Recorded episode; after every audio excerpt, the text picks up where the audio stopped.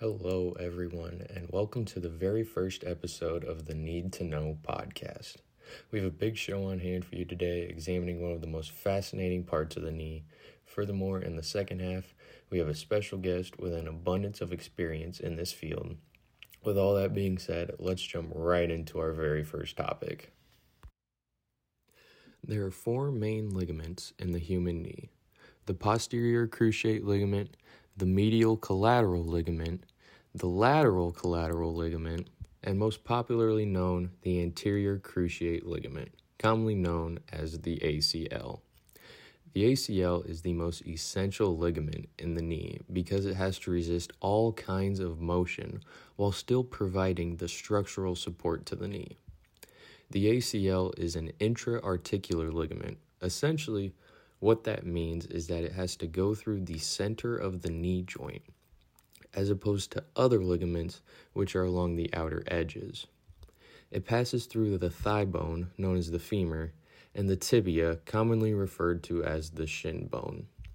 By allowing these bones to move relative to each other, the knee is able to bend, compress, and extend.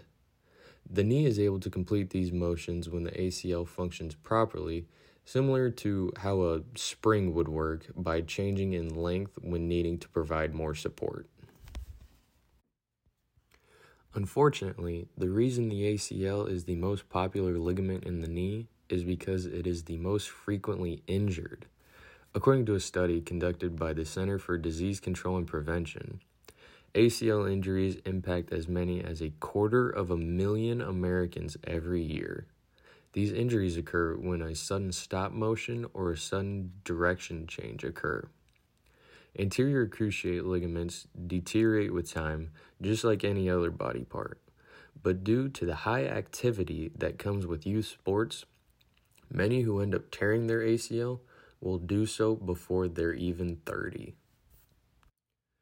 After experiencing an ACL tear or sprain, swelling, Tenderness, limited range of motion, and significant pain are all common symptoms individuals experience.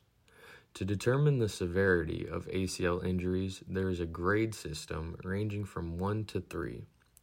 A grade 1 injury stretches the ligament beyond its capability, but not enough to tear it, so the knee remains functional. A grade 2 injury is a partial tear leaving the ligament loose and unable to provide full stability. And finally, a grade 3 injury is the result of an extreme stretch severing the ligament in two. With no connecting piece between the thigh and shin bone anymore, there is no structural support, making normal knee activity almost impossible. Due to the reduced severity of grade 1 injuries, Simple home remedies like knee compression, taking anti inflammatories, and lots and lots of ice are all it takes to heal. Unfortunately, the more common grade 3 injury requires invasive surgery to reattach the leg bone's connecting piece. The surgery process for grade 3 tears starts with many small incisions after the patient has been put under anesthesia. The first incision is to hold a thin video camera in place to inspect the damaged ligament without needing to expose the entire knee. The following incisions after that are for access to the joint to remove the damaged or torn ligament and replacing it with a graft from an adjacent part of the knee. The graft is secured by drilling sockets into the thigh and shin bone and secured using screws. The graft will now act as building blocks for new ligament tissue to grow upon and heal. Now, with the constant advancement of medical technology in the modern world, more people are left wondering if the current practice is the best possible option. Dr. Martha Murray of Boston University was unsatisfied with the current reconstruction process of a torn ACL, so she reinvented the graft. Murray manufactured a hydrophilic scaffold capable of acting as a new ACL and was cleared to take her product into experimental trials. The benefit of Murray's innovation would clear ACL victims from needing the common invasive surgery and only require a moderate procedure. After three months of examining a control and experimental group, there were no outliers in the form of pain levels and magnetic resonance images, confirming to this point Murray's method is comparable. Now, with some background knowledge on this topic, we'll be right back on the other side of this break with more information you need to know, including an interview with a special guest of mine.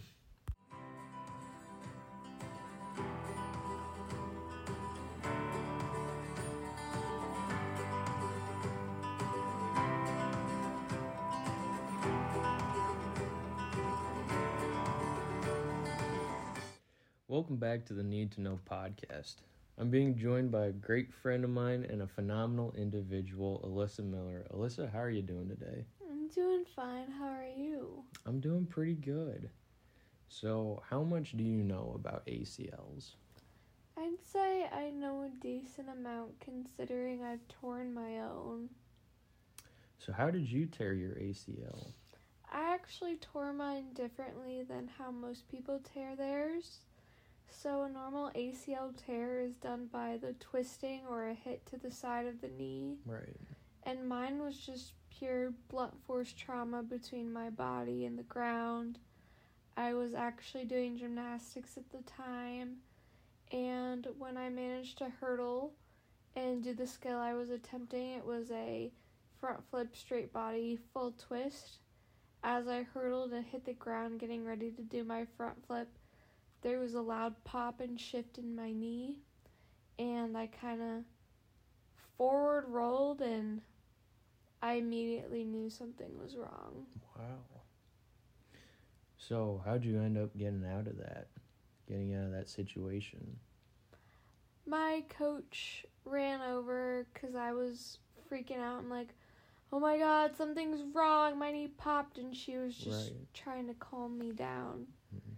And I think my adrenaline, like, it went down, and I walked out of the gym. Wow.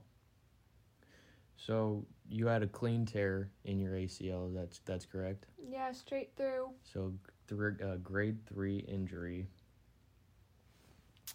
So, then was the surgery process for you immediate? I had surgery probably two or three weeks later. Um, normally it would be about a week after the tear, but um, the surgeon who had done my previous knee surgery was out of town, and I wanted him to do it again since he did such a great job with my first knee surgery. Okay. So, what was that pre surgery process like in those weeks leading up to it and then the day of? I did physical therapy before my surgery to prepare my quad uh, muscle for the actual surgery. That was about it. I mean, I did low intensity exercises at home and yeah. Mainly just a lot of sitting in bed, resting, obviously, not a lot of physical activity. Um, there was no like strenuous exercise, but I was still I went to a concert Oh, wow. and I went to my high school freshman open house. Mm. I just had my big, giant knee brace on that prevented my knee from bending very far. Oh wow. So, day of the surgery, take take me through that. What what did you experience? What were you thinking at the time? Um, okay, so the surgery was scheduled for 7 a.m. because it was an outpatient surgery. And so I got there at 5:45 in the morning. Obviously, I hadn't eaten or drinking anything in 12 hours. Mm-hmm. I got there, they iodine cleaned and nerve blocked my leg, and yeah, I started to be a little out of it because I was on drugs, Mm-hmm. the good kind of drugs. Right. And um, from there, they took me into the uh, operating room and they made me take out my headphones because I was a little anxious, so I was listening to music to calm me down. Sure. And I saw my best friend's dad, and he was assuring me that everything was okay Mhm. Because he's a surgeon there too. He wasn't the one performing my surgery though. Okay. They put the mask over my face, had me count down from 10, and I'm pretty sure I got to about 8. Um, I honestly don't remember anything after that from that day. I was told that I tried to uh, fight my nurse when I was coming off of the anesthesia. I was very fidgety, apparently. oh no. And my dad carried me to the car to get me home and carried me up to my bed. So I'm pretty sure I just slept the rest of that day. There you go. So, in the days following, what did that what did that look like for you? That is what you would think of, like normal recovery, like bed rest, knee elevated, Gotcha. icing. The only time I really left my bed was to go to the bathroom because taking my leg from being in an elevated position to having it below my heart, all the blood would rush into my leg and it would really hurt. hmm So I would not move unless I really had to. Gotcha. So, obviously, once you started feeling better, did you do any exercises or get to any physical therapy afterwards? I started PT once I was off of the hard drugs. Like, I was on oxycodone because I'm allergic to hydrocodone. And after I was off of that, that's when I started PT. So I want to say five days to a week after my surgery. Okay. But since it was my second knee surgery, I kind of knew a little bit of like how to start. So I do ankle pumps, which is a super easy one to get the blood flowing between your heart and your legs. Mhm. So yeah, um after my leg started hurting less, Mhm. I would become more active, but the second, third, and fourth day after the surgery were probably the most painful days. Because that's when the nerve block was fully worn off, Okay. so you could feel everything. Right. So I heard you say this was your second knee injury. How did you hurt your first one? I had a previous surgery a year before my ACL on the other knee where I had torn my meniscus. Mm. I was also doing gymnastics. I was doing a front flip, straight body, one and a half twist. I landed, but I wasn't fully done twisting, so when I landed, I was still twisting and I tore my meniscus Mm. all the way through. And for those of you that don't know, the meniscus is the cartilage in your knee that prevent it like cushions the bone. So, how did tearing your ACL differ from your meniscus? When I tore my ACL, I knew something was wrong immediately. Mhm. I didn't know that I had torn my meniscus until I was on the table because you couldn't see that in an x ray. Since I was only 13 at the time I tore my meniscus, you couldn't see it in the MRI. So I didn't know that I'd torn my meniscus until I was open on the table. So, would you consider the ACL to be a more devastating and more painful injury? The recovery process for my ACL was a lot more painful than for my meniscus. Hmm. Interesting. So, but now you're fully healed I am. and you have screws, many screws in your knee now. I have a couple in each knee. Yep. Little clips in there too. Yep. No plates though. There you go. So, do you have any issues now in the modern day with any of your screws or aggravated pains? Not really. I struggled with um, knee weakness for a while. That was probably my main complaint after my surgery, but I worked my butt off in PT, and so I have full range of motion, and I would say my knees are just as strong, if not stronger, than they were before I tore my ACL. Okay. So, I have another question for you. There is these new surgery processes for ACL injuries. Completely torn ACLs needing a full repair.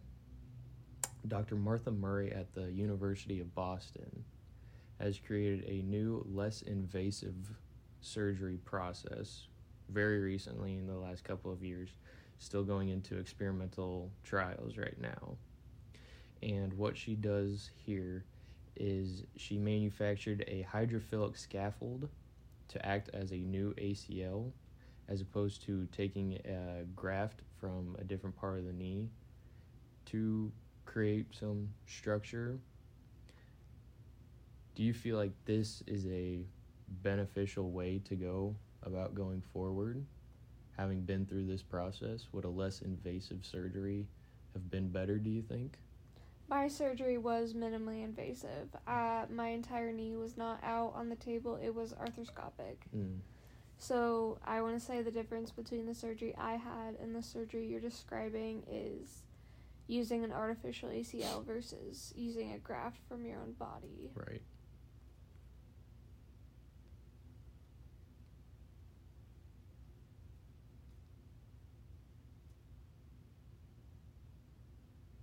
Well, I think that's all the questions I have for you then. Thank you so much for joining me today. Yeah, no problem. And thank you so much for joining me on this podcast. This will conclude episode one of the Need to Know podcast. Thank you so much and have a good one.